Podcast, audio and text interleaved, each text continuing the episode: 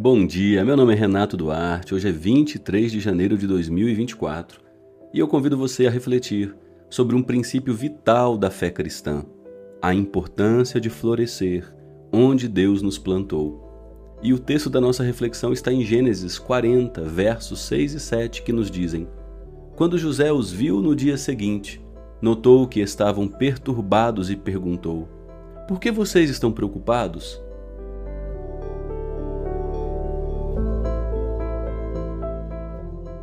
Como seguidores de Jesus, entendemos que Deus é o autor soberano da história, controlando cada detalhe, tanto no panorama geral quanto das particularidades de nossas vidas.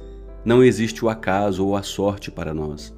Acreditamos que estamos vivendo um roteiro controlado pela perfeita e sempre boa providência e soberania de Deus. Pensemos em José e seu tempo na prisão. José foi submetido a uma grande injustiça, mas mesmo assim, Deus usou para ser uma bênção aos outros. José se tornou um agente de graça na vida de dois homens desesperados, mostrando compaixão e oferecendo ajuda. A vida de José nos ensina que podemos ser usados por Deus em qualquer lugar, independentemente de nossos recursos ou circunstâncias.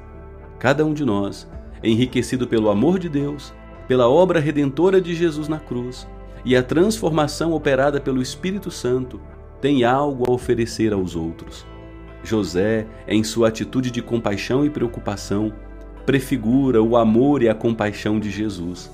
Jesus, com sua compaixão profunda, reconhecendo nossa condição de morte espiritual e o abismo que nos separava de Deus, escolheu encarnar, viver entre nós e oferecer sua vida como resgate. A morte e ressurreição de Jesus nos libertam da condição de ruína espiritual e nos garantem a eternidade com Deus.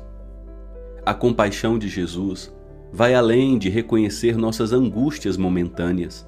Ela atende à nossa maior necessidade, que é de redenção e salvação eterna.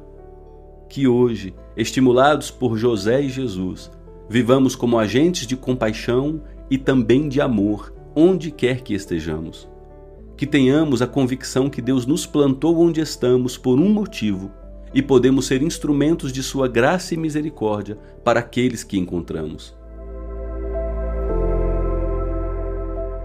Que este dia seja um reflexo do amor de Deus em nossas ações e palavras, mostrando a compaixão de Cristo para com todos ao nosso redor.